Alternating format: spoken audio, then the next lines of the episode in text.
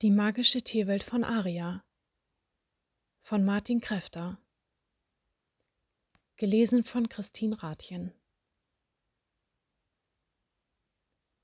Die Geschichte begann vor etwa 2500 Jahren in einem Holzhaus, in dem eine kleine Familie wohnte. Ein Mann, eine Frau und dessen vier Jahre alter Sohn. Der Sohn heißt Tarek, die Frau Amanda und der Vater Hector.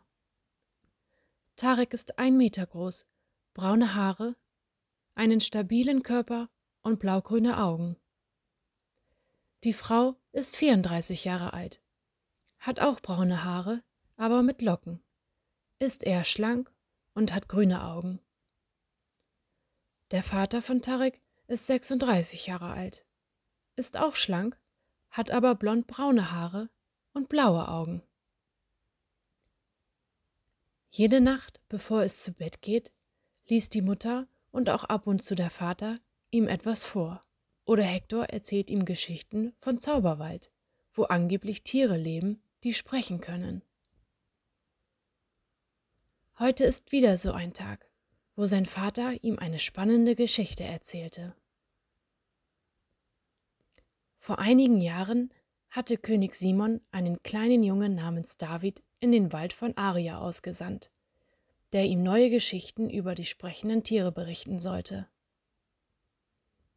David ging also in den Wald und blieb dort für mehrere Monate und kam verändert zurück und berichtete dem König allerhand. Mein König, mein König, sprach er und fing an zu erzählen. Ich betrat den Wald und blieb stehen. Mehrere Minuten geschah nichts. Doch dann plötzlich raschelte es im Gras vor mir, und meine Stimme drang hell, aber deutlich an meine Ohren. Wer bist du? Was willst du hier? Natürlich suchte ich daraufhin den Boden ab, konnte aber nichts entdecken. Doch dann sah ich einen Frosch auf einem Stein sitzen, der mich mit großen Glubschaugen anschaute. König Simon schickt mich, um deine Herren ein Geschenk zu überbringen und um neue Geschichten über euch zu lernen, die ich dann meinem König erzählen kann.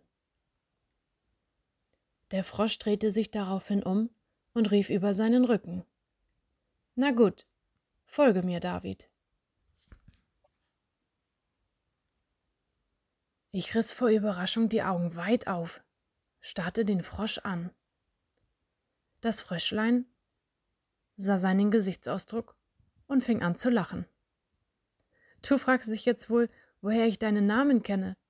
Ist das richtig? Na ja, ich weiß es von meiner Herrin. Aber nun folge mir. Und übrigens, ich heiße Rudi. Der König unterbrach David und fragte ihn, ob der Frosch blau geleuchtet hatte. Ja, das hatte er, antwortete der Junge. Simon gab ihm durch eine Handbewegung zu verstehen, weiterzuerzählen. Ich lief, so schien es mir, endlos hinter Rudi her. Aber plötzlich standen wir auf einer Blumenwiese, wo mehrere Höhlen, aber auch Häuser waren. Die Häuser waren alle unterschiedlich gebaut, manche mit Ästen und Zweigen, aus dicken Bäumen oder sogar welche aus aufgeschichteten Steinen, und auf genau so ein Haus steuerte der Frosch zu. Vor der Tür blieb der Frosch stehen, deutete mit dem Köpflein auf den Eingang und verschwand im Gras. Die Eingangstür vom Haus bestand aus geflochteten Stoff. Bevor ich meine Stimme erheben konnte, um Hallo zu rufen, drang eine Stimme aus dem Inneren heraus, die mich freundlich aufforderte, doch bitte einzutreten. Als ich den Vorhang beiseite schob und eintrat, sah ich zunächst nichts außer undeutlichen Umrissen und Schatten. Meine Augen gewöhnten sich nur langsam an die Dunkelheit im Raum. Plötzlich wurde es ganz hell, und ich musste meine Augen zusammenkneifen, weil es in den Augen schmerzte. Ich machte ganz vorsichtig und langsam meine Augen wieder auf und sah einen großen, prächtigen und wunderschönen weißen Wolf auf dem Boden sitzen. Der Wolf hat schwarzbraune Flecken auf dem Nasenrücken. auf dem rechten Vorderbein und auf dem linken Hinterbein. Als er sprach, war die Stimme leise, freundlich, aber sehr deutlich zu verstehen. Herzlich willkommen, David, in unserem Wald. Ich bin die oberste Hüterin dieses Waldes und beschütze alle Tiere und auch die Menschen, die in diesem Wald leben. Mein Name lautet Ariana. Das bedeutet in eurer Sprache so viel wie leuchtender Stern.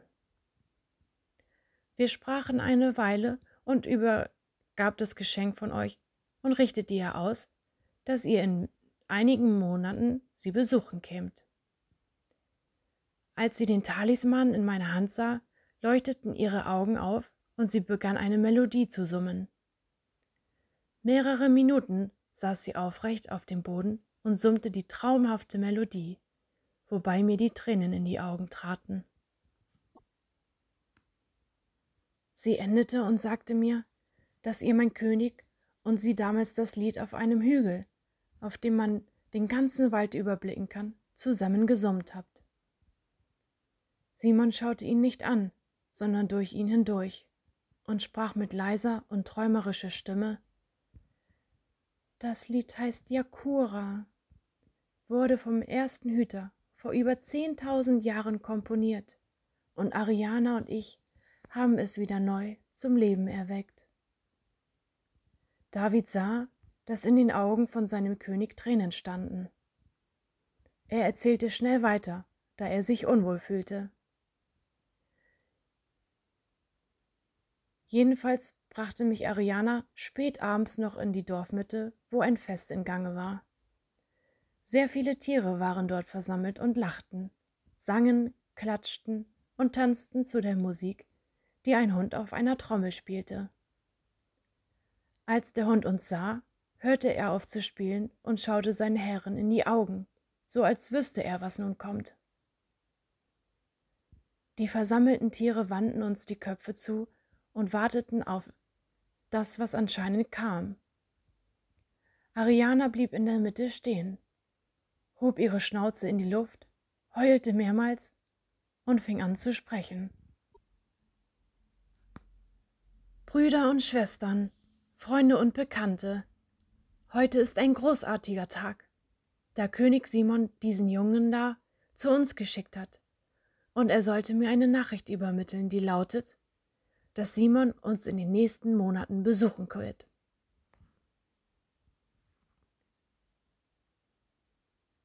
Daraufhin begannen alle zu schreien, klatschten, singen und tanzen. Denn wie jeder weiß, unser König ist nicht nur der beste Freund von Ariana, sondern gleichzeitig auch ein Hüter vom Zauberwald Aria. Plötzlich trat die Mutter von Tarek ins Zimmer und sagte zum Vater, dass es jetzt Schluss sei mit den Geschichten, die da Tarek schlafen muss. Tarek protestierte immer und immer wieder, aber schließlich gab er auf und bedankte sich bei seinem Vater für die Geschichte und bat ihm um eine Fortsetzung. Dies versprach der Vater ihm, und daraufhin schlief der Sohn mit einem Lächeln auf den Lippen ein.